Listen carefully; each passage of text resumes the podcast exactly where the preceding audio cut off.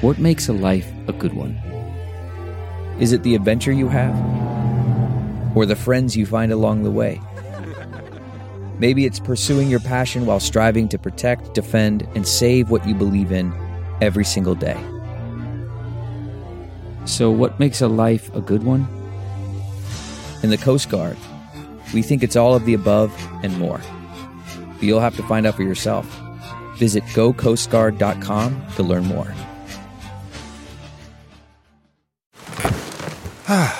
The comfort of your favorite seat is now your comfy car selling command center, thanks to Carvana. It doesn't get any better than this. Your favorite seat's the best spot in the house. Make it even better by entering your license plate or VIN and getting a real offer in minutes. There really is no place like home. And speaking of home, Carvana will pick up your car from yours after you finalize your offer. Visit Carvana.com or download the app and sell your car from your comfy place. The following podcast is a Dear Media production. Hi, I'm Dr. Will Cole, leading functional medicine expert and best-selling author. This podcast is the manifesto for a new breed of health seekers. This is the art of being well.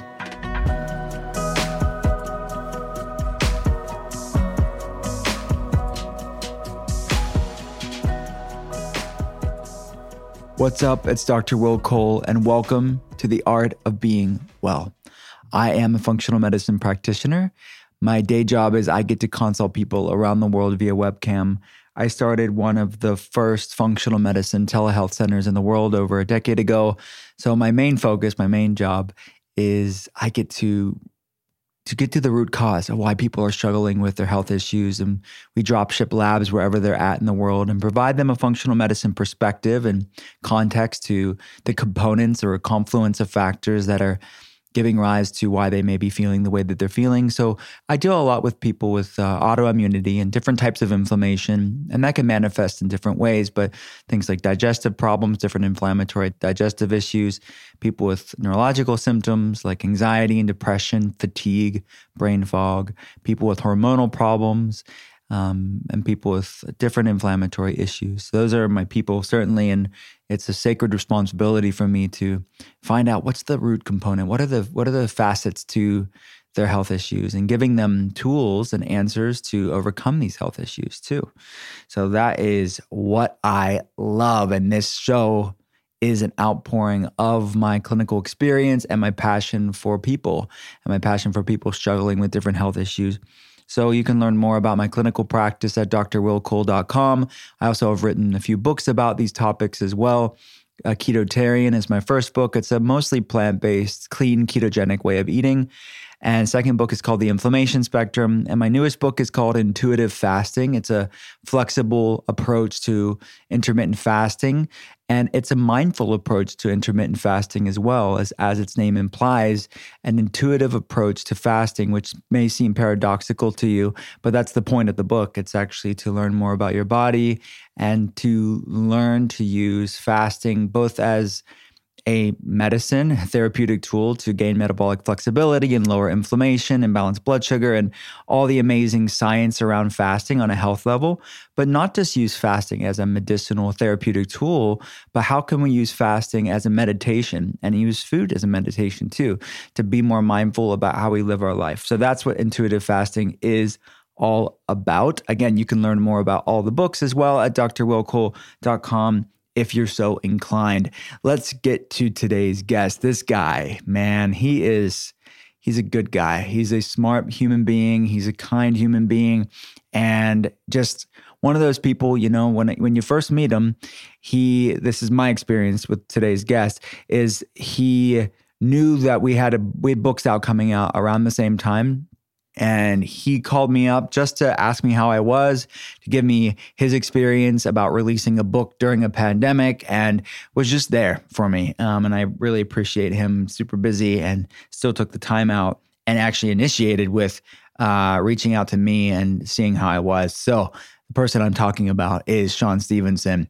Uh, he is a best selling author and creator of the Model Health Show, featured as the number one health podcast on iTunes with millions of listener downloads each year. He's a graduate of the University of Missouri at St. Louis. Shawn studied business, biology, kinesiology, and went on to be the founder of Advanced Integrative Health Alliance, a company that provides wellness services for individuals and organizations worldwide. Shawn has been featured in Entrepreneur Magazine, Men's Health Magazine, ESPN, Fox News, and many other major media outlets. He is also a frequent keynote speaker for numerous organizations, universities, and conferences.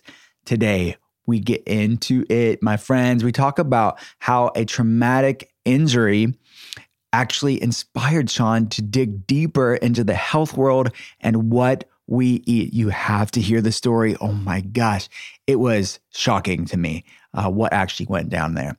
We talk about how Shawn changed his life and habits to heal his body as an athlete.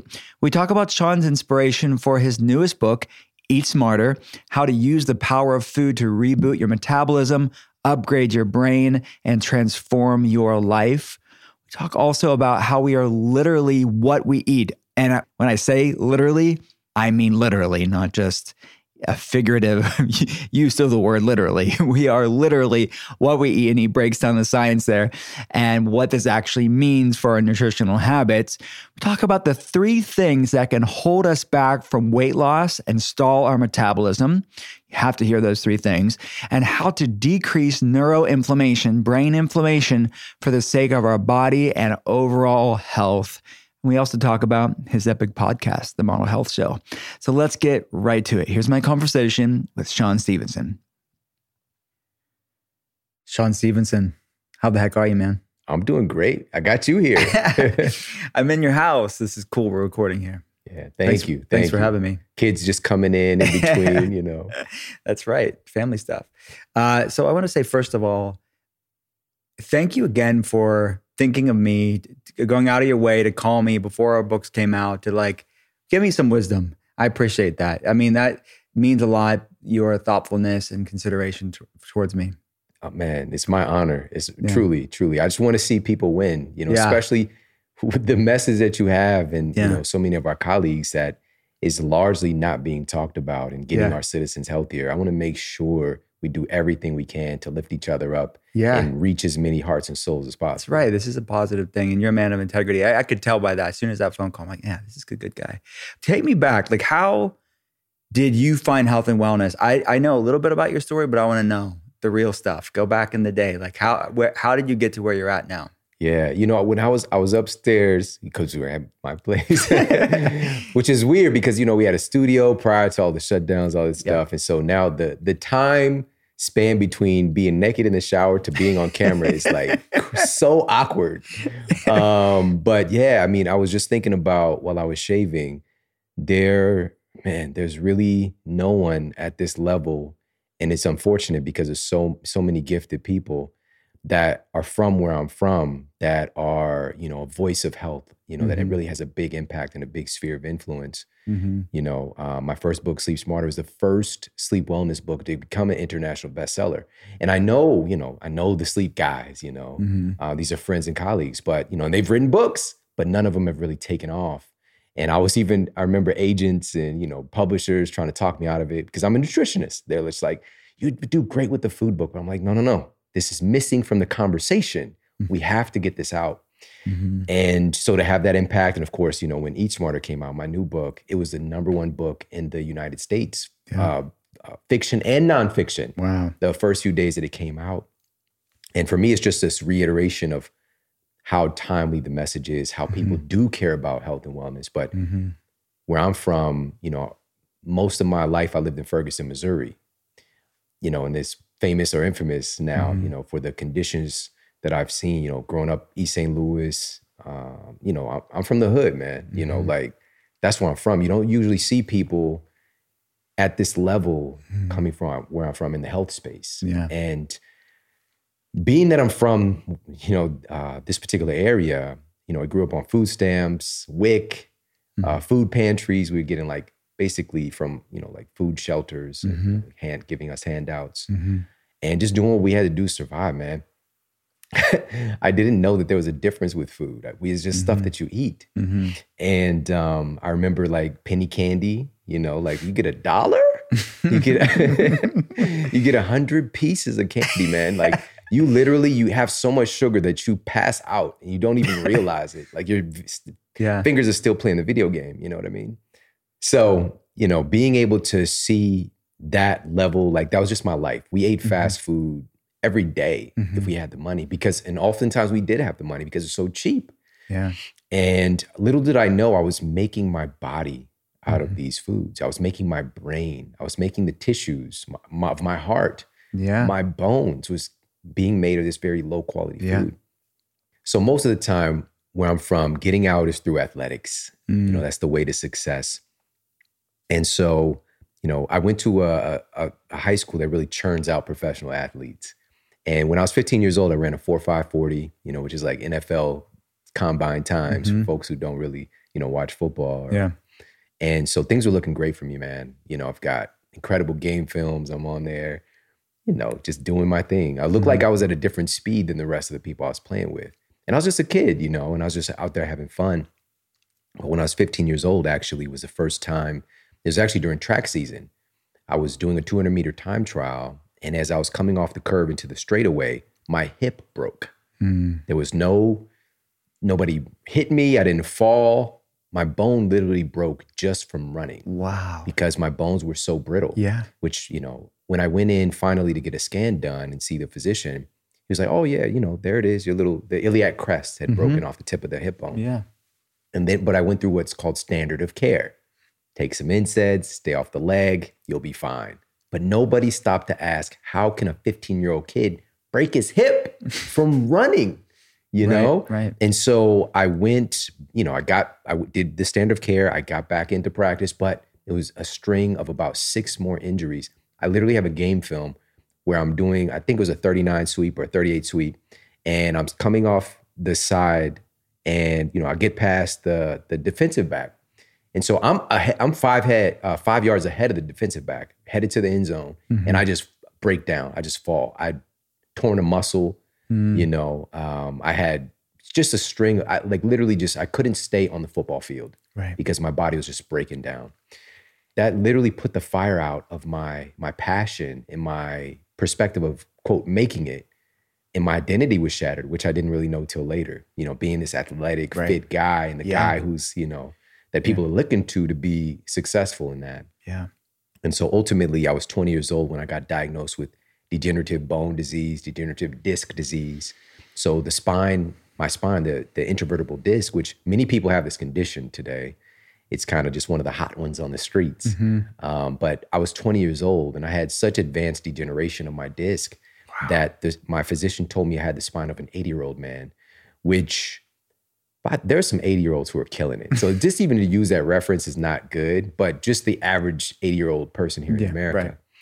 And now here's where it really gets interesting is that he told, and I, I don't know what drew me to ask this question. And I was in, for, fortunately, I did really well in school. So I was, you know, I went to a private university, pre med track, which I took nutritional science and it was an elective. It was not part of the track. I took that because I thought nutrition was about fitness. So mm-hmm. maybe that planted the seed for me to ask him this question. But I asked him, mm. does this condition, does this have anything to do with what I'm eating? And he looked at me like I was from another planet. He said, This mm. has nothing to do with what you're eating. This is just mm-hmm. something that happens. Wow. And I'm sorry it happened to you. And my physician, he was he was obese as well. And I don't I've only mentioned that maybe two or three times because I really I just kind of erased it from my memory in a sense. Like I just blocked that part out and just thought about the bad news. Mm. But in his training and what he'd seen, like this was impossible. There's nothing I could do. And that's the, the nocebo effect, Yeah. which I talk about in the book as well. Which the placebo is when you get a positive injunction that, you know, your blood pressure is going to be lowered, your blood sugar is going to normalize, even though it's a sham treatment, surgery, Yeah. drug. But placebos are 33% effective on average, 33 to 40% effective on average in clinical studies. That's the power of the human mind. And we talked about this earlier Yeah. the physician within. Your brain is the most powerful pharmacy in the universe. and it's because it's not just producing, quote, bioidentical, it's literally Right. made for you, for your receptor sites. It's incredibly powerful. Yeah. But a nocebo is the negative side, getting a negative injunction from an authority figure that really bypasses that prefrontal cortex, your reasoning, it's distinguishing between right and wrong Yeah. and getting to your subconscious. This is when you hear you'll never walk again. Mm. This is incurable. You have six weeks to live. You know, all these things that I've heard, and also from people I work with over the years, incredibly heartbreaking. So my life just kind of spiraled out of control Yeah. downward, not a spiral upward. I don't even know if that. I did see an inverted tornado the other day. It was like a meme. Um, This is the opposite of that. it was the opposite Downwards. of that. Downwards. And so, you know, it's two years. Man, I was eating what I called the the tough diet, typical university food, and just continue to make my tissues out of these foods. I didn't know that it mattered. And Mhm. also, he told me he gave me the affirmation, Yeah. and I gained a bunch of weight. I gained about forty pounds over that time span, and you know, it was a long road back, but it took two years. Which for some people they never get it. Some Right. people get it immediately. But it's two years when I finally realized, after seeing you know multiple physicians, which you should always get a second or third opinion, you know, when you're faced with you know some devastating news. But also now we add that with the caveat: get an opinion for somebody who actually has the same goal as you. That's so important. That's why people yeah. coming to you. Yeah. It's a it's a much more healthy hmm perspective because you know if they're saying like I don't want to be on the center pill for the rest of my life. Right. Okay, if that's my goal, Yeah. if that's your goal, that's our, my, our goal. hmm And so, long story long, I finally asked, "What can I do to get healthy?" Which mm. I this whole time I was asking, "Why me? Yeah. Why won't somebody help me?" I changed the question in my mind, and I changed my nutrition. I changed my sleeping habits.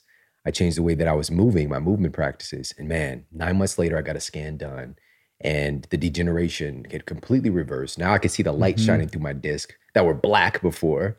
Wow. And my two herniated discs, which was causing me so much pain and had me on Yeah. all this medication, had retracted.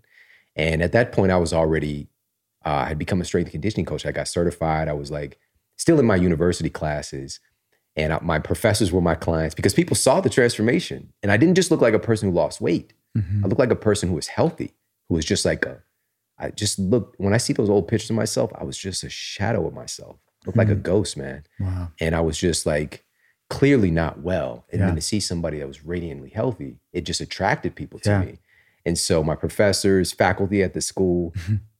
Eventually graduated, I opened my clinical practice of nutrition, the books and the podcasts, and you know now I'm here with you. So cool, man. Have you heard of public goods before? If you haven't, my friends, you have to check them out. The bottles are so beautiful. Everything looks clean and calming. The aesthetic is on point. There's no bright colors, there's no mismatched packaging. My favorite, if I had to pick, um, would be I use the cleaning products in our functional medicine center. We use the surface cleaners, we use the glass cleaners, the bathroom cleaners at the functional medicine center, and as, as well as at my home. If you don't know about public goods, they are the one stop shop for sustainable, high quality, everyday essentials made from clean ingredients at an affordable price. Everything from coffee to toilet paper and shampoo to pet food to cleaning products.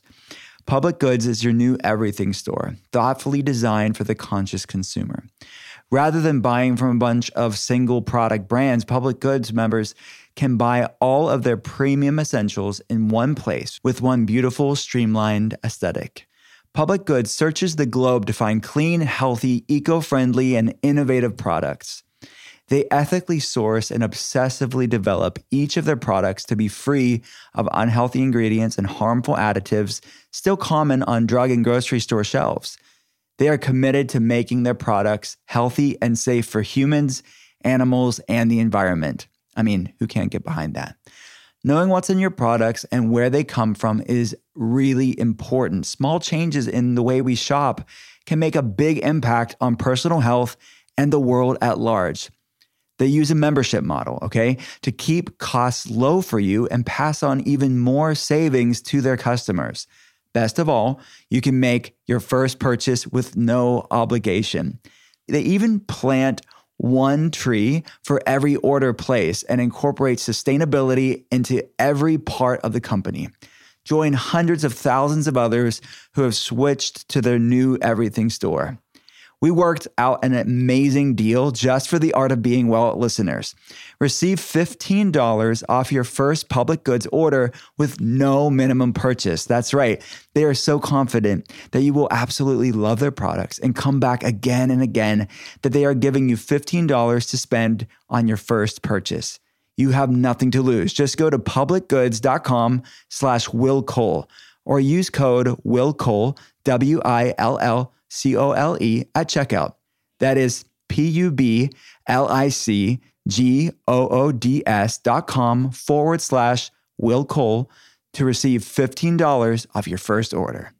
Hydration is one of the most important aspects of living a healthy lifestyle and waking up each day feeling your best. Whether you're getting in your morning workout, hiking in hot temperatures, or struggle with headaches and muscle cramps or fatigue, electrolytes are critical.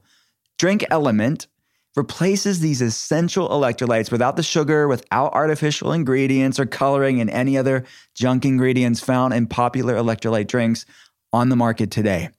LMNT was actually developed by Robb Wolf, who is a brilliant human being, and he's a former research biochemist and two times New York Times bestselling author, and his coaches, Tyler and Luis because they were frustrated with the lack of healthy electrolyte options on the market. I mean, me too.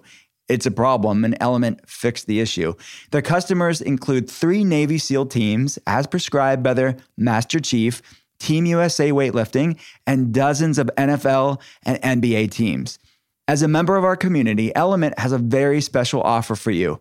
You can claim your free LMNT sample pack. You only cover the cost of shipping. Just go to drinklmnt.com slash art of being well. That's drink, L-M-N-T.com forward slash art of being well. It's our go to electrolyte in my functional medicine center. I have it every day. Check it out. How long did it take you to turn your health around? Like, what was the timeline for people that are like, okay, I, am in the throes of unhealth right now. What can I expect? Everyone's journey is different, but what did it look like for you? Are, as you mentioned, results not typical. but from that moment of decision, when I decided I'm going to really focus on getting myself well, I think you always go to the low hanging fruit, right? Mm-hmm. The thing that you have an association with. For me, it was fitness. Every physician that I saw, even though I could still walk, told me bed rest, right? So not only is my spine going to atrophy, everything is. Mm-hmm. So the first thing I do was just like I started going to the university gym and just like I couldn't really walk very well. So I just got on the stationary bike for about a week or so. Mm-hmm. Then I started walking a little bit around the track and the treadmill. A couple weeks later, I picked up some weights, you know. And the the part of this with the exercise is that the word exercise is very similar to the word exorcise, which means to like get Get it out. get, Get stuff out, out. that shouldn't be here, Yeah. right? But exercise is really about assimilation Mhm. and digestion and elimination, right? Yeah. And that's that exorcism part. But Yes, yes. assimilation, I came across a study that was actually on racehorses. and, you know, because my bones were so brittle, you know, my bone density was so low. Yeah. And I was just led to believe that this is just something you got to deal with Right. because I'm taking all the calcium in the world is not helping because of the commercials, right? Got milk. And Yeah. so I thought, you know, I'm guzzling milk all, every day and Sunny Delight, and it's not working. now, so what the study did was they were racehorsing, like if maybe if anybody's listening, it's like a multi-billion dollar Yeah. business, right? Mhm. And so if you if a horse breaks a bone, like that's like millions and millions of dollars loss. So to increase the horse's bone density, they had a control group that they did nothing with the horses. They had a study group they gave the horses some supplements, right? So uh, a spectrum of different things, and it did increase the horse's bone density. But they had another group that they gave them supplements and walked the horses, and they had a radically higher increase in their bone density Wow. because that movement pulls the nutrients in. So that's number one. It was a low hanging fruit. I changed my nutrition honestly right out of the gate. I tell you, man, I did Slim Fast first. it's because it's what I saw in the commercials, right? Yeah, shake yeah. for breakfast, shake for lunch, and a healthy dinner. You Yeah. know, sens- sensible dinner. you remember even the words they said. I did, man. Yeah, you yeah. know, and it was disgusting, and it was it didn't work. I've never had it before. What's it taste like? Huh, let me.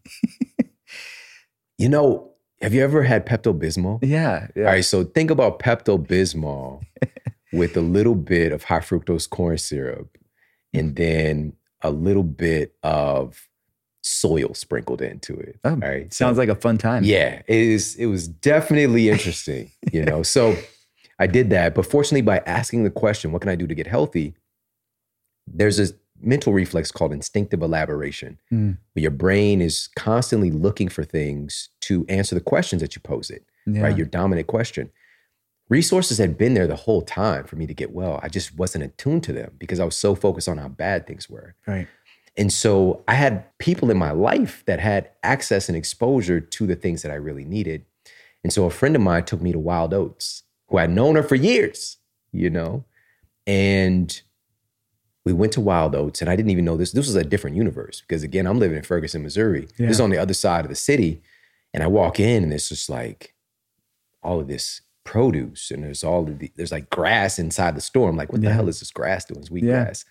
But they also had books that had all these peer-reviewed studies, and so the next thing from Slim Fast, which I got out of in a couple of days, I became a natural pill popper. Right, so I was just like, okay, Supplements. holy I, I read one study that it wasn't just calcium that you needed there was like 20 other things your bones needed Yeah. for bone density that are proven in the science omega-3s were needed for bone density um, you know sulfur bearing amino acids i wasn't getting none of that stuff from my food so you know i started taking supplements and that was very expensive and then i just realized like food has all of these other biopotentiators and what type of vitamin C do I need? There's mul- multiple types. I can't just take all these different supplements. Yeah. Food has it all. Right. And so by changing things I was doing during the day, it improved my sleep quality at night. And when I started sleeping, man, I got better so quickly. Yeah. So for me, I was out of pain and I lost about 18 pounds in six weeks. Mm-hmm. Again, results not typical, Mm-hmm. but it was over the course of the next few months, you know, two months, three months. So number one, getting out of pain was miraculous. And I was in fear because I've been in pain so long. I was just eh, afraid with everything that I did that it would come back. Yeah. But that was just alluding to the fact that my discs were healing. You know, my bone density was improving. Mhm. And, you know, again, health is it's a continuous thing. It's not a it's not a destination you arrive at. Yeah. It's something you attract by the person you become. That's good. And so it's just been this over overflowing experience over time of Yeah. really understanding my own unique needs and also teaching that with patients I was working with over the years.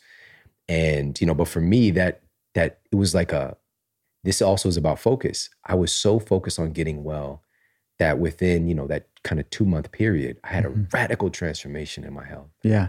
But like you said, it's it's it never ends. This unfolding and deepening of it's a lifestyle change.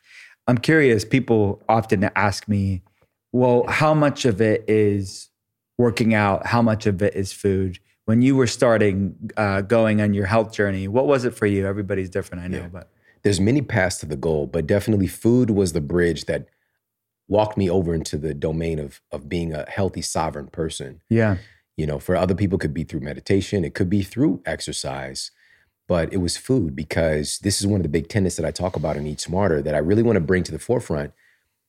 We don't really think about this in conventional health, which is the fact, you know, I know the top cardiologists in the world, top gastroenterologists, Mhm. uh, top neurologists, top uh, rheumatologist, the list goes on and on. We'll just use the top gastroenterologist, who's a friend of mine, award-winning, incredibly successful. And he made a pivot in his career later because he really under, he wasn't seeing success with his patients to really understand the power of food. And he went to school for 16 years. Wow. He focuses on the treatment of the organs that are responsible for digestion, assimilation, and elimination of food. Mm-hmm. Of food. Yet he learned about food for only two weeks in 16 years.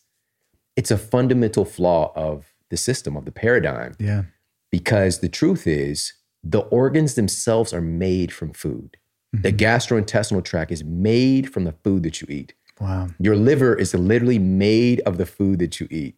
Your pancreas is literally made of the food that you eat. The beta cells in the pancreas made from the food that you eat. I can go on and on and on. It's all made from food. yeah, So to not understand the very thing that we're Yeah. made of, we're really missing the point. Truth. You know, so yeah. Yeah, that's good. I mean, people have to realize this is, like you said, the raw materials for you. it's, it's simple as that.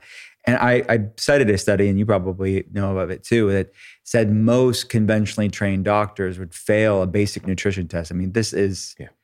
unacceptable. And I think something needs to change. But I think there's really glimmers of hope because if you look at the Institute for Functional Medicine, most of my colleagues are conventionally trained. They're going to the IFM in droves because they're seeing this necessity of like people people are spinning their wheels and we're spinning our wheels trying to help them. So I, I see there is at least pockets of hope within the system. Do you have that? How do you feel? I mean, do you feel like more cynical, like eh, the system's not going to change, or that we could see some good good movements in the right direction? we're we're we're seeing it already. Yeah. You know, there's been a big shift, you know, of course with functional medicine, integrative medicine, but I've been saying this for years. The old paradigm is not going to just go out without a fight. Like this is a 4 trillion dollar a year industry. Mhm. 4 trillion. And if anybody wants to look up this this uh, report that came out last year. So that was in 2019. Um, that year, 1 trillion of those dollars were effectively wasted right? And you can go and look at the different places that, you know, from everything from fraud to just like poor reporting and like unnecessary treatments, the list goes on and on. A, a trillion dollars wasted. Do you know what we could do with a trillion freak? First of all, let's talk about what a trillion dollars is because our brains can't even wrap around that. That's 999,000, 999 billions Yeah. plus another, and then times four for conventional medicine, what's funneled into the sick care system, really, because it is so ineffective. Everything keeps getting worse. Like I'm a big person, uh, proponent of just looking at the results. Yeah. Everything continues to get worse, and it's just the management of symptoms. And so, Yeah. my point being that if we can get a fundamental shift to understand what what we're made of Mhm. and what constitutes human health. So we have to have better training, which again, our, our medical training, the paradigm itself is really focused on pharmacology, the treatment of symptoms, you know, and also if you look at the healthcare professionals, we see some of the highest rates of heart disease, of depression, it's one of the highest rates of suicide. I believe it's in the top five Mhm. of all, you know, so the mental health there. And, you know, you're programmed to just run yourself into the ground, Yeah. poor nutrition, because it's very superficial things. Yeah. And, you know, just the stress involved in the system making you work in quantity and not quality. And Mhm. the list goes on and on. It's very from top to bottom. So to say that it's broken, it's not broken. It's fundamentally flawed. It's always been Yeah. this way. Right. Now, being that it's an entity that exists, it can be improved. But I think so. Number one, we do focus on that, but also simultaneously we build another. You know, we just see which one gets to the top first. every day there is a new wellness trend, right? I mean, there's so much conflicting information online. It's hard to even know what the heck you should be doing when it comes to your health. I mean, where do you start? Who do you trust? Inside Tracker cuts through the noise by analyzing your blood, your DNA, your lifestyle, and fitness trackers. They provide you a personalized, science backed, trackable action plan on how to live age, and perform better. As a functional medicine practitioner, I love data, I love labs, and I've realized not everybody needs a functional medicine practitioner in their life right now. That's why I love Inside Tracker so much because it gives you agency on your health. It is a simpler and more convenient way than traditional blood tests.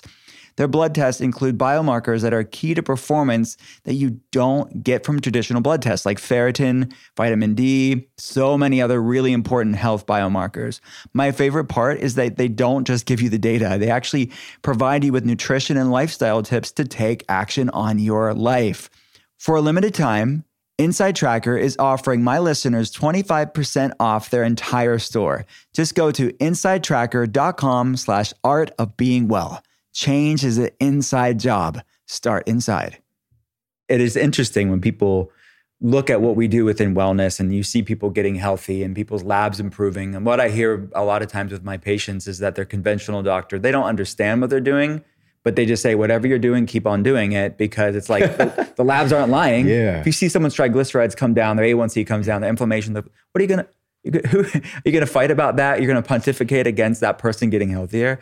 Um, it's, it is interesting when people judge the wellness world or what we're doing specifically is like, dangerous or I mean, it's almost like when you look at the statistics of what we're spending on healthcare, it'd be one thing if we were spending all that money and we saw great outcomes.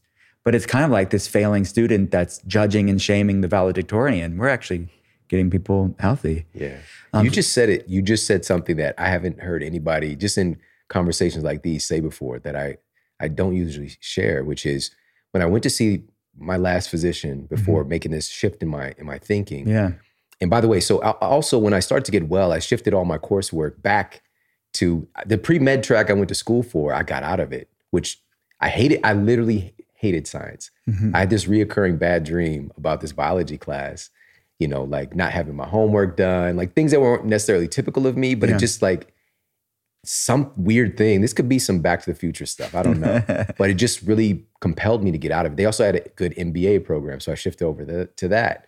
And then once I went to this, you know, a different university, you know, I shifted back to you know biology and kinesiology and all this stuff.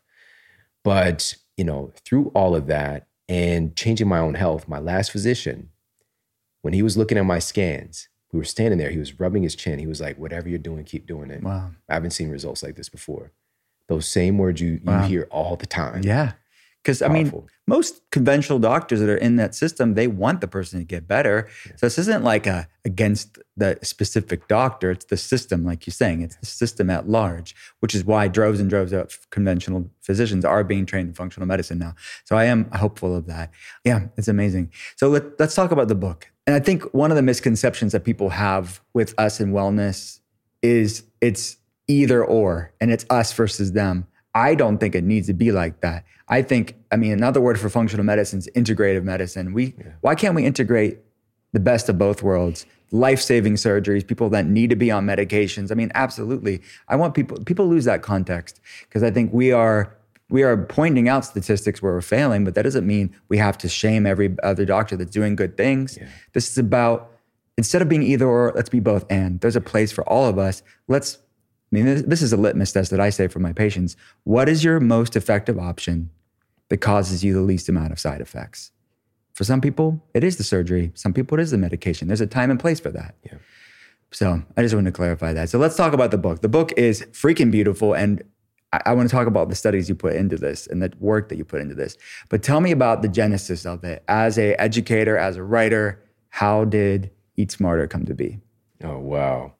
So, as I mentioned, you know, food was really my bridge into wellness. But one of the things that happened, you know, living in Ferguson, Missouri, one bedroom apartment, mattress on the floor, you know, Yeah. not really seeing a way to success or to wellness. Mhm. Once I started, food isn't just food, it's information, Yeah. right? So, once I started to change these inputs, it didn't just change my body composition, Yeah. my mind started to change, you know, the way that I thought. My perspective started to shift. Yeah. And I started to even see there's this quote I came across many years ago from Einstein that the most fundamental decision you make is whether you live in a friendly or a hostile universe. Mm. And I was constantly looking for problems at that time, which helped me to survive many Mhm. in many instances.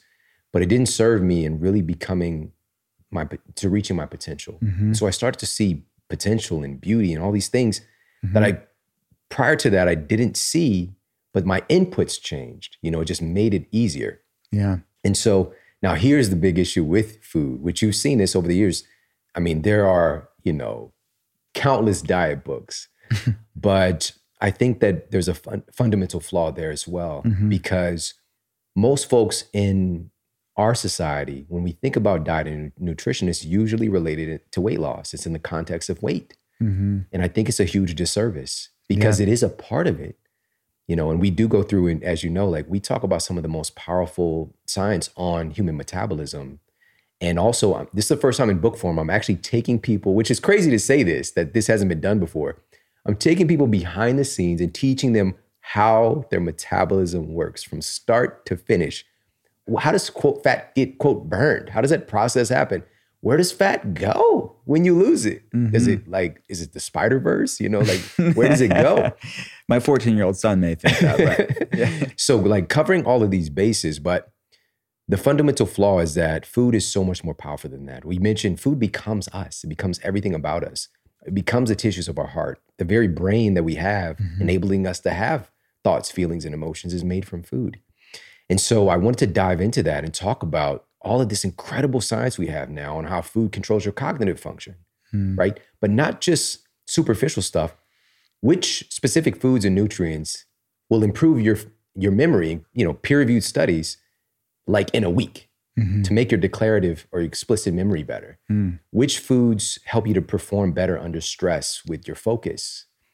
Um, and also, and this is really at the heart of the book, and also for me, a big reason why I wrote the book, how food affects our emotional well-being and how we relate I with other that part. people. Yeah. It's some of the most important signs because the world is very polarized right now. Yeah. And I know a lot of people feel like people aren't listening and there's a lot of infighting. Yeah. Well, some of the most powerful data we have shows that the way that we eat, our nutrition and nutrition defi- the deficiencies deeply impact our ability to perspective take, our ability to have patience, and also even our proclivity towards violence. Mm.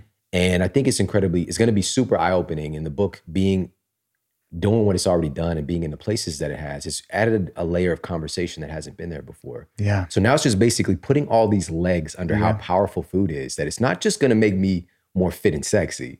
it's going to actually enable me to be a better parent. It's going to enable me to help to manage my emotions and have some more emotional intelligence and mm-hmm. resilience amidst all of the craziness that's going on in the world. And Yeah.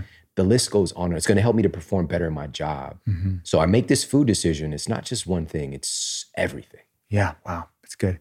So you talk about in the book, you mentioned me- metabolism, and a lot of people have metabolic disorders or struggling with weight loss or different uh, metabolic issues. You talk about the three things that will be impediments that will keep you back from fat loss, no matter how much you diet, how much you exercise.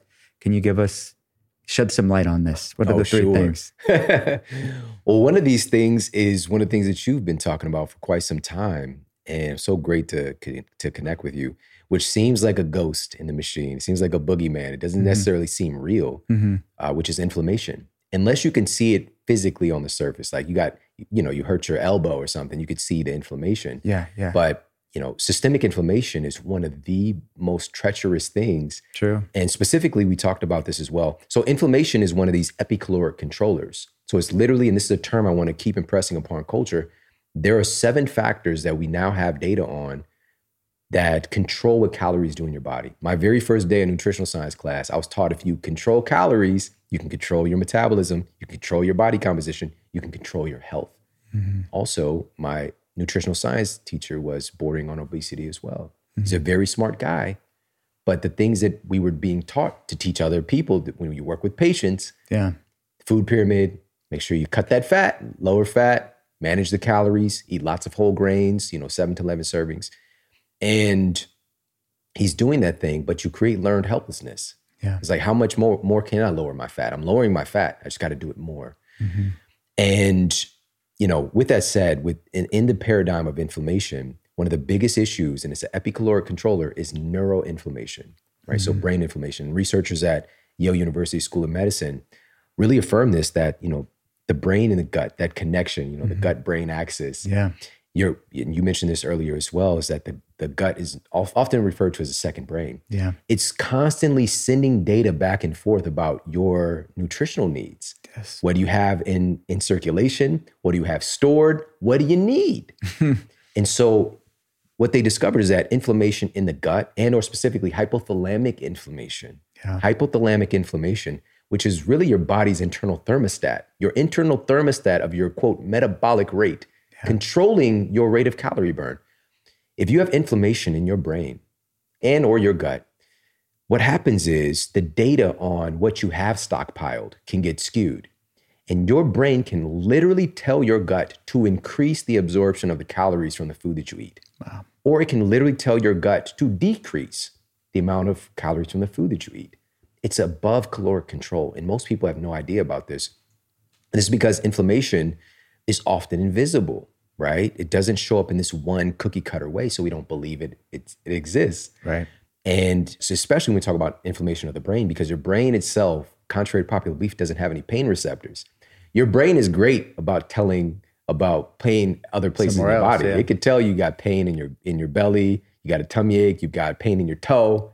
It's a great informant. But it's very secretive in his private life. In his private life, Mm-hmm. and so oftentimes it's too late when we find this out. But here's the last part of that and the data that they shared. They noted that hypothalamic inflammation is one of the major causative factors in our skyrocketing rates of obesity, which right now we have over 240 million Americans are overweight or obese. Wow. 43% clinically obese, and we're on our on pace to 50%. And this pandemic, the shutdown, has helped to usher that in even quicker.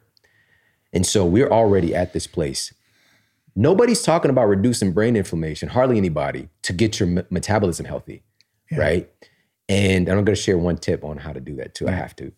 Um, so, with that said, they found that hypothalamic inflammation is a causative factor in obesity, and obesity is one of the biggest drivers of neuroinflammation. Yeah. So it becomes this very difficult, vicious circle to get out Right. of. Right. So, what are some things people can do to reduce this inflammation, this neuroinflammation specifically? All right, one of the coolest things, and uh, this is not an advocation for what I'm about to share, but the data exists and is so remarkable. Oleocanthal rich extra virgin olive oil. Researchers at Auburn University discovered that it's, it's now proven to actually help, number one, reduce neuroinflammation. That's some magic stuff, man. Like, that's That's really awesome. remarkable. But most remarkable for me was it was also found to help repair the blood brain barrier. Right. And the blood brain barrier is your internal security system. Basically, you know, we have a, your brain has a different diet than the rest of your body in many ways. We mm-hmm. call it neuroinflammation. And it has gates that only allow in very specific things, right? This blood brain barrier. I think about it like an internal toll, toll booth. And there's different lanes there. Yeah. And most of the lanes, it's like Dwayne the Rock Johnson and his clones at them, like mm-hmm. only allowing in very specific things. Yeah. But then there's express pathway gates that allow in, you mm-hmm. know, things like water, ketones, mm-hmm. also, you know, as uh, omega 3 fats, DHA and EPA, they get express passes. But within that, though, the way that we eat today, which again, we have a largely processed food uh, diet, it breaks down the blood brain barrier, enabling things to get in your brain that shouldn't be there, exacerbating this condition. And also, especially sugar. You know, Yeah. sugar has very quick, it has an express pass Yeah. to get into the brain, but it can create insulin resistance in the brain, which is one of the hallmark things we've seen with Alzheimer's. Yeah. You know, so Type three diabetes. yeah, this, we're calling it type 3 diabetes now. And so having all these as as issues to hear something like extra virgin olive oil and that this is the thing for me too that makes it even more efficacy with it. Mm-hmm. It's been used for thousands of years. Yeah. All right. This isn't Yeah, and the new highly drug on that. refined, Yeah. like these crazy seed oils that are deodorized Right. and all these chemicals added. And one of the studies that I shared in Eat Smarter, which is I, I want to bring like eye-opening, like jaw-dropping data, not just data, but transformative data. Yeah.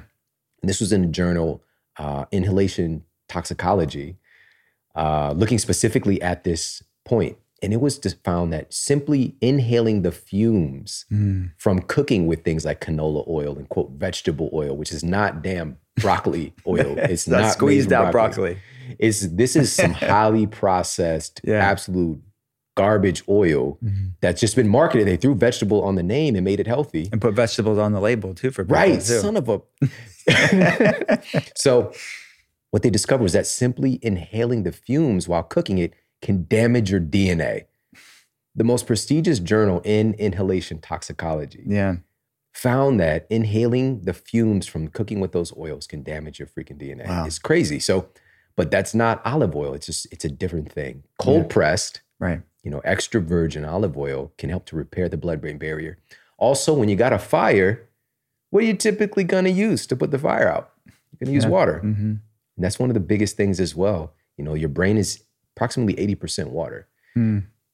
It's the most water dominant organ next to your lungs, you know. And so Mm-hmm. again, it's got that pathway.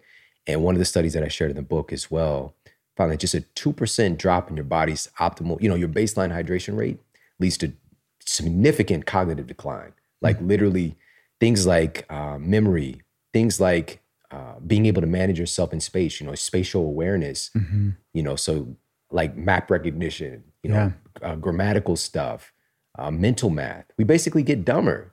You know, Yeah. we're looking for everybody's looking for this nootropic thing to make their, you know, have more energy. Mm-hmm. Yeah. Water is really the foundation. Yeah.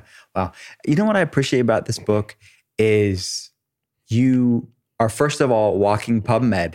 you are like literally a, human PubMed in human form, and you've tirelessly brought the data that's cutting edge, that's very interesting, that's in the journals. Nobody's even talking about it. Yeah. It doesn't not getting press, and you're giving it attention, and you're explaining it in easy understand ways. I don't want to. You don't have to spend too long on this, but how the heck, like, how long did that take you to write this book, and what's your process look like? As a, from a clinician standpoint, it seems daunting for me. Thank you, man. That's such a great question. It's such an honor. Really, yeah. thank you. So, in truth, writing a book like this, it takes 19 years. You know, I've been in this field for 19 years, almost mm. 20 years, and it's really my life experience. Even prior to that, really, you know, that goes into understanding different dynamics, not just of the science, but also in human psychology and relating to other people. Yeah. You know, the process of learning is really taking something that you know mm-hmm. and connecting with something that you don't know. Yeah. Right. And so using that as a tenet coming into it. So for me, it's like, how can I teach how the process of metabolism works by using the analogy of going to the movies, mm-hmm. right? Because everybody knows what it's like to go to the movies. We'll use that as a framework. Mm-hmm. And so those little things over the years, but also going into the data, there's over 500 studies in the book and, you know, many, many hours. I mean, like for me, when I write a book, I literally shut everything else in my life down and just, just write. You know, I went to the studio once a week and I just researched and wrote my family's a big priority for me, a value. So I was still able to be a father, you know, and, and, hang out with my wife. But other than that, it was just all about eat smarter. Yeah. And now here's the this is the catch. Going through the data, you know, fortunately having a background in it, I really understand today. It's it's it's a, it's like a language. It's like learning a language. Yeah. And it's written in the lang- language of academia, which oftentimes is is written for other people in academia to to marvel at and to talk about. Yeah. It's very little concern about the benefit to others. Right. And so a lot of folks don't realize this, but it takes on average when we got a, a double blind placebo controlled trial proving the benefit of we'll just say uh, curcumin, right? Mm-hmm. Active component in, tur- in turmeric. It's proven to have anti-angiogenesis properties. So it's literally able to cut off, selectively cut off the blood supply to cancer cells. Kind of, kind of important, kind of cool. It takes on average, when we get that data, it takes on average 17 years for it to get implemented in a clinical setting. Wow. It's unbelievable. At the time of the internet, unbelievable. It's unacceptable. Yeah, it is crazy. So I'm going into the data and understanding the language. Now I pull it out and think, okay, now how can I teach this yeah. to other people who can use this right now? And also, of course, there's going to be a, um, a dimension of you know entertainment and mm-hmm. and also empowerment. You know, when I mentioned before, I don't want to just give data. I want to give things that really is transformative. Yeah. You know, so that's going to come along with stories. It's going to come along with, you know, empowerment and inspiration mm-hmm. and really looking at all dynamics of this topic of food, which mm-hmm. again has been really pigeonholed to being one thing, but it's so much more. Yeah, well said. So, a topic in the book that I really love, and I'm glad you touched on, and not enough people in the health space talk about it, is this massive health and food and nutrition disparity that's out there. You know, I'm from Pittsburgh, I lived there, you're from Missouri. Like there's a lot of food deserts going on. There's a lot of pockets where like this stuff that we're talking about, it's just not even ta- it's not even talked about, it's not even it's another world. Yeah. So talk about the most current data on that and what's going on in our country. Yeah, this was again a big part of why I wrote the book is to address these issues yeah. because this also impacts how we relate to each other. Mm-hmm. And growing up in what's now termed a food desert myself, like I know I know what it is. This isn't superficial theory. This is yeah. my this is where I come from. And so I'm coming from that perspective, which is it, it, it adds a layer of understanding to it. And so I think a big part of these might have started with some altruistic tendencies. You know, we got to feed America, right? So get everybody some, you know, some milk, get everybody some bread. Mm-hmm. You know, we're going to help people to make sure there's food on the table. Yeah. Now, here's where it got really twisted, and I share this because I'm a big person of like, I want to see, I want to see the result. I want to know what's actually happening here. A big disparity because a lot of folks might wonder, and how also we we got by my mother sometimes would literally go and sell her blood to get $20 to feed us. Hmm. With that $20, you got to stretch that out for a few days. She's not going to go and buy like some organic rotisserie and some asparagus. Like you can't even feed our three, you know, th- we had my brother, my sister, and myself, and, and herself, and my stepfather as well. You can't feed all of us, even for a day with that. Yeah. But you can feed everybody for two days if you go to McDonald's. Yeah. You know, you can get yourself, everybody gets a burger and fries and a drink under 10 bucks, you know, for the four of us. And how on earth, and when we were balling, by the way, you get the Happy Meal, right? so you get the, To get the toy. you get the toy, right? So you get a Those burger. toys were pretty cool when we were little. Super cool, man. I think I might actually still have some. Uh, I think I got like a micro machine or something. But you've got a burger, cheeseburger, fry, beverage, you know, we'll just say orange soda, Mm-hmm. and a toy, and all the packaging, two ninety nine. Yeah. How in the world something so cost intensive to make is two dollars and ninety nine cents, and an avocado costs three dollars? Yeah.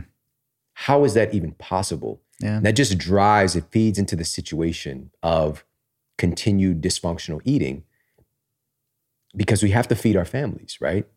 And so this schism happens because of government subsidies. It's where the money's being funneled. And I went and actually tracked this down, and there was a really great study published by the Journal of the American Medical Association. If anybody cares to actually go and look, which I love, I love looking. I'm not mm-hmm. like a voyeur, but I love looking at the data, man. And so they tracked the course. By the way, so the US government invested over the course of this, what they tracked, almost $200 billion into government subsidies, which many of the foods they're funding are the stuff that's ending up through coming through the drive-through window, coming through processed foods. Right? $200 billion. And fruits and vegetables are getting like a couple million here and there, right? So, but it's this, that old paradigm of like feeding America, great, you know, pump out as much wheat as you can, Yeah. corn, right? This m- mostly uses sweeteners now. Mm-hmm. And so they tracked the pathway of that food, the government subsidy to the farm, you know, to the to the company, mm-hmm. to the organization, the processed food company, and the in person eating it. And they found that the folks who had the highest consumption of the government subsidized foods had a 40% greater incidence of being obesity. It's a direct connection Yeah. right there with our government is literally, literally feeding the problem. Now, when I say our government, I mean us because it's coming from our money. It's the tax tax Yeah. dollars that's literally funding sickness here in the United States. So, you know, number one, it's about exposure. It's not necessarily even about accessibility right off the bat. It's just exposure. For Yeah. me, I, w- I was living in a food desert when I had this revelation Yeah. on how powerful food is. And I made myself, I found a way to get to it. That's part one. Accessibility makes it easier, right? Because funny enough, I found there was a farmer's market in Ferguson, Mm-hmm. a Ferguson Florissant farmer's market going on. But now my awareness, because of my exposure, Right. I'm aware that it exists. I have more accessibility. Now I can get, you know, three bunches of whatever spinach that will cost the same for one at Whole Foods, right? Right. And that's the other part is the affordability of it. This is the reason fast food is just thrive. One of the reasons it's thriving, not to mention the, you know, the manipulation of our. Mm-hmm. That's a whole other thing. I talk about the science of flavor and how you know Yeah. that's been mutated. But I used to be one of those people that was very like never going to McDonald's, like never going to a fast food restaurant. And I had only been in a fast food restaurant maybe like once in 10 years. I had to pee really bad. um, and so I was I've just been there, living, by the way. and they're super nice No now, shame. by the way. Yeah. Yeah, They got like go. Wi-Fi. yeah. They got big screen TVs. It's crazy. But you know, I was tr- I was really fighting a, a losing battle because I found out 84 million Americans get fast food every day. I'm barely chipping away at that, Mm-hmm. Which is crazy. I shared this before we got started. That you know, a lot of these big processed food companies and organizations reach out to me now to work with me, which is crazy. It's just Yeah. like, do you guys know what I do? but you know, there's a way you go about it that's graceful. yeah. And this is part of it, which is sometimes the problem can be the solution. Like it's that same thing of like, do we need to end this paradigm of conventional medicine to have something else? Not necessarily. If we can integrate with it, which is, I used to see, you know, McDonald's billboard, like they're putting avocado on something. And I'm just like, don't you dare try to use the avocado to get, you know, or, you know, they're putting kale in a smoothie. I'm like, you don't, bu- why would you go to, you know, a, a crack dealer for some vitamins? You know, Yeah. like that's not the way we Right. should go about it. But now, number one, there's two parts. Number one, we have people doing fast food better Yeah. Investing in those companies, Yeah. spending, voting with your dollar, spending it there, it forces, it takes market share away from the other guys, Mm-hmm. and they start to change their behaviors Yeah, as well. So they're that's forced to. one, Yeah. because the behavior of our society is fast food, and then within that context, we can, and this is you know, Vani Hari's a good friend, the food babe. She's the reason she's so remarkable. She's just one person, but she's created an army, and she's gotten major companies, Subway, Kraft, McDonald's, to take some of the most toxic synthetic ingredients out of their foods. It's incredible. And all mm-hmm. she she stepped up to make it happen. So we know that we can continue doing that to at least get rid, get rid of the stuff that's blatantly killing people, Right. blatantly causing sickness, improving the ingredients there. Like I think it's one of those processes where I'm I'm open to that being a solution as well. But of course, ultimately the the bigger picture is creating an overall environment to where health is easy. That's the ultimate goal Yeah. health becomes so much easier, just becomes natural when it's just what you're doing. It's what's in your environment. Yeah. You know, it's very difficult for somebody, if somebody was just to hang out with us Mm-hmm. and they're just like, we're, you know, like, we're gonna grab some food. We're, we're all out, we're just hanging out. We're probably not gonna roll up at Taco Bell. You know, it's just like this, you know, we're gonna, we might even have a Chihuahua with us and we're still not gonna roll up at Taco Bell, you know? Yeah. But you know, it's just the, the nature of the environment around Yeah. you. So that's why I'm very passionate about this is getting it, helping with exposure, Yeah. accessibility, and creating real policy change. Mhm. And so now I'm like working with some folks in in politics, which you know it's not my domain, Mhm. but just to help to make it so that every time and everybody listening, we can start to do this at a grassroots level as well. Every political campaign, every rally, you bring up the topic of food, you bring up the topic of community wellness, of recreation centers, of accessibility, you know, to parks and all these things that we need to be healthy, sovereign human beings yeah. and demand it. Because the thing about politics, 99% of these folks, it's a popularity contest. Mhm. They don't really care about the stuff to the degree that you might, but they do care about getting your vote and they do care about being popular and liked, Yeah. you know, and it's just the nature of the beast. Yeah. And so the policies and the topics that we demand is what they'll talk about. Yeah. So- Well said. Well said. I mean, you could write probably a whole book just on that topic. I mean, it's so important and so not talked about enough. One other thing that I really loved about the book is the connection in the scientific literature to food and nutrition and health with our relationships and with emotional intelligence. If we could go over what, yeah. what are you seeing there in the studies? So, one of the most fascinating studies that I talked about, this matters a lot to me Mhm. because, again, I know that people often don't do well because they, they don't feel well. Mhm. And we don't really realize the magnitude that our ability to relate with other people has a lot to do with how we feel, Mhm. you know, our biological needs. Mhm. And this is really highlighted. And I'm just gonna I'm gonna I'm gonna share this study because it's the most like kind of tangible, visceral, very simple. Mhm. This was conducted by researchers at Ohio State University. And they wanted to find out what would happen with married couples when one or both of the the partnership has abnormal blood sugar. What would happen with their ability to connect with each other? And so they used continuous glucose monitors to measure things in real time, which I thought was really cool. Yeah. And so now, abnormal blood sugar. This is the norm. This isn't like just happening every now and then. We have, I mentioned this earlier, 242 million Americans are overweight or obese right now. Mm-hmm. 100 and, about approximately 130 million Americans are diabetic or pre-diabetic right now. It's chron- we're talking about chronically abnormal blood sugar. Not to mention just the day to day for many of us. Yeah. You know, I might not have a diagnosis, but you know, I'm going out and I'm getting my, you know, my Subway sandwich and I'm, you know, having my chips and you know my my beverage, my health, my diet. Give me a diet coke. Yeah, of course. Top it off. and so, but what happens when you have these abnormal foods is you get a blood sugar spike Mhm. and then you go hypoglycemic. That's just what happens. And your body takes blood sugar very seriously, very seriously, because this is part of that ability to, sur- to survive, you know, through our evolution. Everything's kind of kosher right now for most of us. Like Yeah. comfy, you know, we got iPhones, but our genome is really hardwired on survival and being able to fight or flee. Mhm. And so that's a part of that is that blood sugar management to be where it needs to be so you can fight or flee. So you can be aware of your surroundings and do what you need to do. Mhm. And so your blood sugar that is very it's very important to your biology. So it uses catecholamines to get it back to baseline. Your body's very good at it. So it uses, you know, adrenaline, cortisol to get that blood sugar back up. Yeah.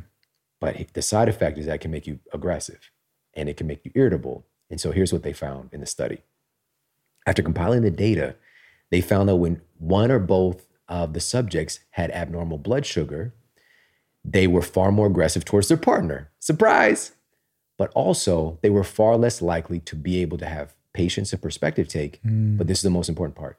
They were far less likely to resolve their relationship conflicts ultimately at the end of the day that's what we're trying to do we're trying to solve our conflicts Yeah. and literally being blocked from doing that it's like having a plexiglass between you right you're literally having this block you could see each other but you just can't connect it's not actually Yeah. connecting and you know this is one of the things that is so chronic in our society we're, we're, we're walking around just automatically irritated and hangry but scientists were taking this very seriously, this hangry term. It's cute. We got Snickers commercials for it. But literally, this is leading to so much, just even in your loving relationships, so much dissonance, so much fighting, an inability to solve conflicts, not to mention people you don't like, Right. you know? And so these are the chronic issues. And coming from my environment, seeing this at such a degree of irritation with people in the environment, people entrusted in protecting the environment, and that dissonance, mm-hmm. right? And understanding we are operating in an environment with very unhealthy people. And again, people don't do well when, because they don't feel well. Now, let me be clear about this. This is very important. It's not that you can't have patience and compassion and understanding when you're not well. It's just harder. It's just harder. And that fuse is shorter. And I know this because that was my life. That was me. Yeah. And man, and uh, my older son, you know, Jordan, who's here, he's 20. Yeah. Um, he can tell you because he was there with me, sleeping on the air mattress, you know, when when when he was there and it had a little hole in it. So he wait, he go to sleep on the air mattress. He was like two feet above the ground, and then he wake up on the floor. From the perspective of anybody looking from the outside, Mhm. uh, from the outside in, I'm a totally different person. I have infinite patience when it comes to them. Not infinite, but a Yeah. lot. Yeah. A lot Exponentially more. but my i had an impatience still towards myself until recently just for, for my passion to help and to change Yeah. and even that's gotten adjusted you know over Yeah. time but so the bottom line being this this is probably one of the most remarkable things is that researchers at oxford university wanted to find out how our nutrition affects our proclivity towards violence literally towards wanting to harm another person. Mhm. this is a tough one. So they took prison inmates which already have you have an idea of what that looks like that situation. Now from the perspective of science it's a very beneficial place to conduct a study because it's a ward study. Everything can be tracked. Like nobody's heading out to whole foods on their lunch break. Like Yeah. everything is tracked. And so they wanted to find out how nutrition might have an effect on their behavior it wasn't def- specifically for violence that became an output later so they gave one group of test subjects improved nutrition, just rudimentary stuff, improved improvements through you know, vitamins and minerals and essential omega uh, omega three fatty acids, which is incredibly important for cognitive health, which maybe we could circle back to. But they gave this group of you know these are the folks who were the the, the test group. Then they had a control who they gave placebos. Right now, this is a multi-month study, and after compiling all the data, they found that the folks who received improvements in their nutrition had a 40% reduction in behavioral offenses. Wow. All right. And this is the most important. They had a 37% reduction in violent offenses simply by changing their diet, improving their nutrition. Wow. That's how Yeah. we're walking when we're deficient in key nutrients, for example, that are maybe needed to regulate your prefrontal cortex Yeah. right? The part of your brain responsible for decision making, social control, distinguishing between right and wrong, right? Forethought. Yeah. Even mapping out, okay, if I do this action, this is going to happen. Let me not do that. Yeah. That part of the brain can become deficient. And we stop operating to our fullest capacity.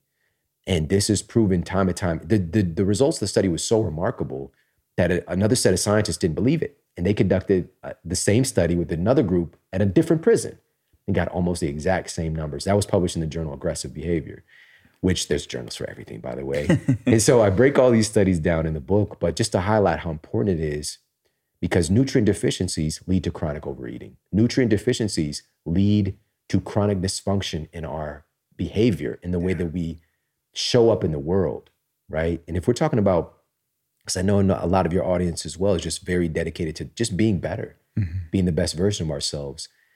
These are the things that we have to handle, but also we need to take a little bit of a step outside of ourselves and think about the, the world around us Yeah. our friends and family. Like, what are the small things that maybe we can implement? And oftentimes it's through other voices, Yeah. right? Because, you know, there's a saying, you can't be a prophet in your own land. So now we have resources like Eat Smarter, like Yeah. intuitive fasting, Yeah. and, you know, resources like these podcasts, just to add another voice, another dimension. Mm-hmm. But ultimately, the goal is to create it so that the environment itself is healthy, where health becomes the norm. I know we can do it. Man, well said. This has been a beautiful, special conversation. Um, how can people get connected with what you're doing? Thank you so much, man. It's an absolute honor. People can find the book anywhere that books are sold uh, Amazon, Barnes and Noble, BAM, all that good stuff. And also at eatsmarterbook.com, my team and I put together a 10 video series. Like we don't play around. So it's 10 videos, and we're each one is on one of the specific foods that has the most data on kind of targeting and optimizing our fat loss related hormones. Now, there is no food that's a magic bullet, but these are the things that really control. Like, for example, if we're talking about leptin, mm-hmm. right? Or if we're talking about insulin, if we're talking about glucagon, if we're talking about CCK, all of these things are made from food and specific mm-hmm. nutrients. So, what Yeah. are the building blocks that really help to create the things that make the magic happen? Yeah. right? So people can pop over there and grab that once they get a copy of the book uh, for free. So they get the they'll get the mini course for free. As of now, I don't know how long it'll be there. So that's eatsmarterbook.com. And where people are listening to this amazing podcast, they can find my show as well. Yes. It's called the Model Health Show. The Model Health Show. And, you know, I'm from Missouri, here from Pittsburgh. We're not at like the hubs of, Yeah. you know, health and wellness in the world, but, you know, there's good people everywhere. That's right. But to create uh, a show, we've been number one in the country many, many times. It's Yeah. just, uh, it's a testament for me that, you know, we just, we care a lot.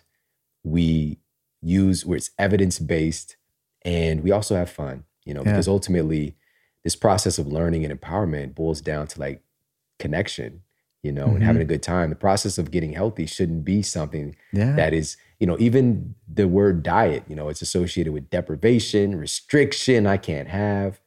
And if I know anything about us, even if it's the illusion of freedom, we love our freedom, That's right. you know. And so really creating a situation where we all can start to tap into what mm-hmm. makes us passionate about health Yeah. and it makes us hungry as a as a metaphor Yeah. for becoming the best version of of who we can be. Ah, my friend. Thank you.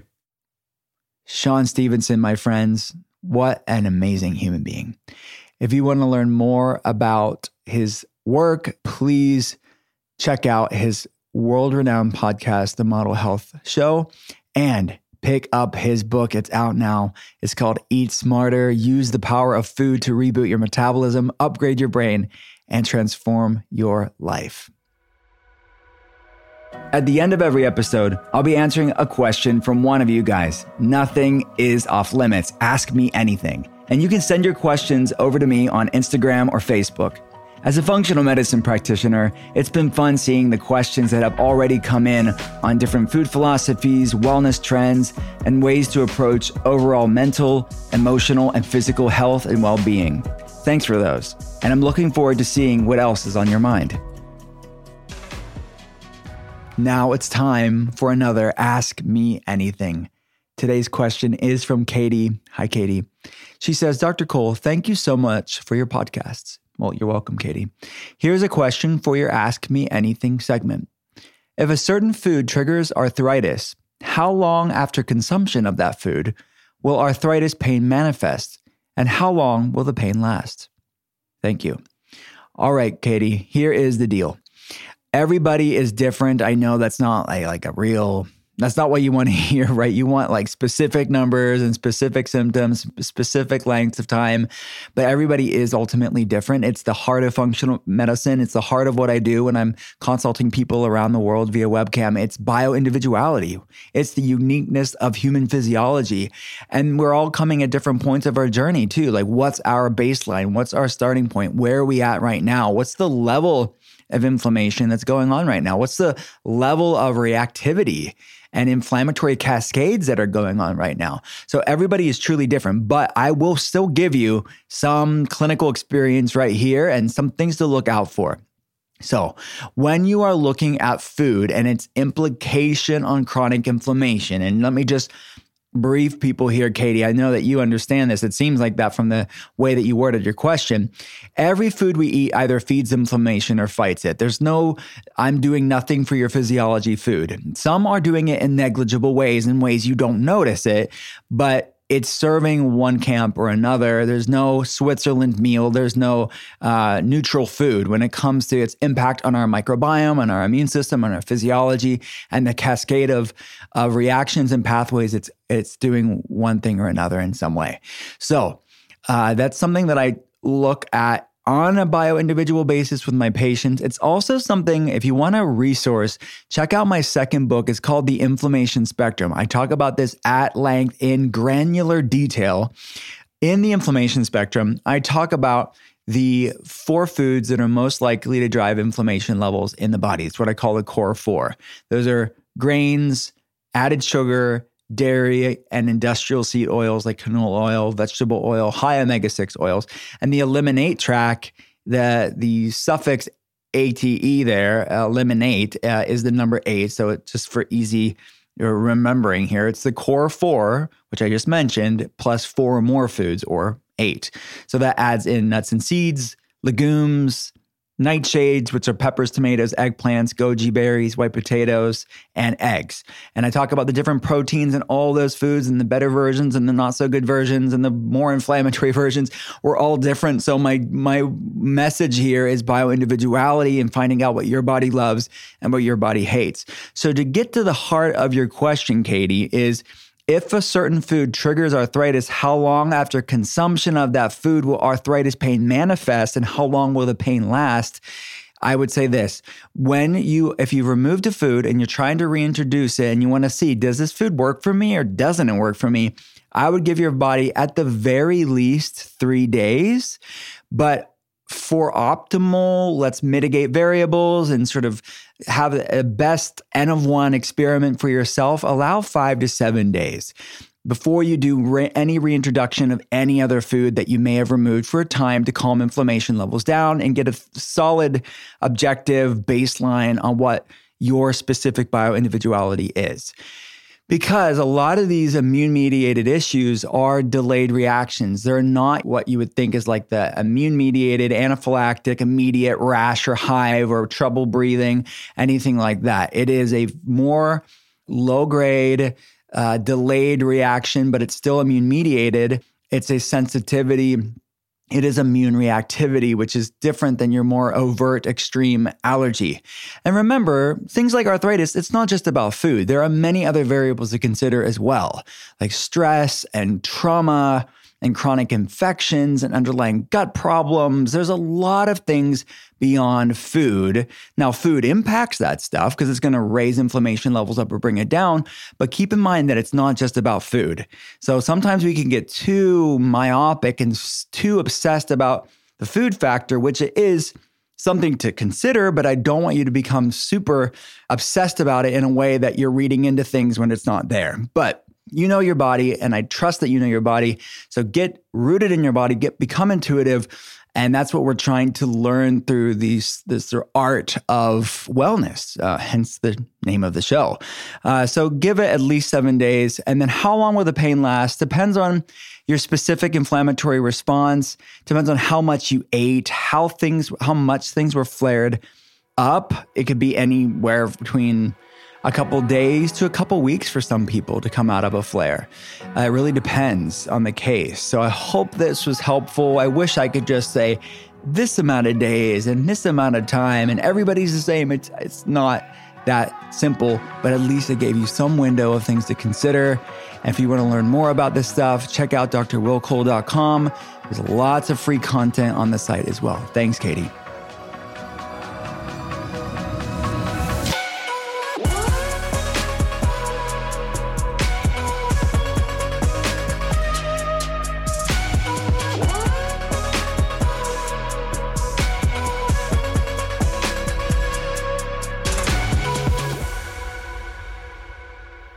That's it for today. Thanks again for hanging out with me. I would love to know what you think about the art of being well. If you have a chance, please rate and review the podcast here. And if you like what you're hearing, hit subscribe and pass it along to a friend. To see more, head to drwillcole.com slash podcast. I'll be back again next Thursday, and I hope you will too. Talk soon.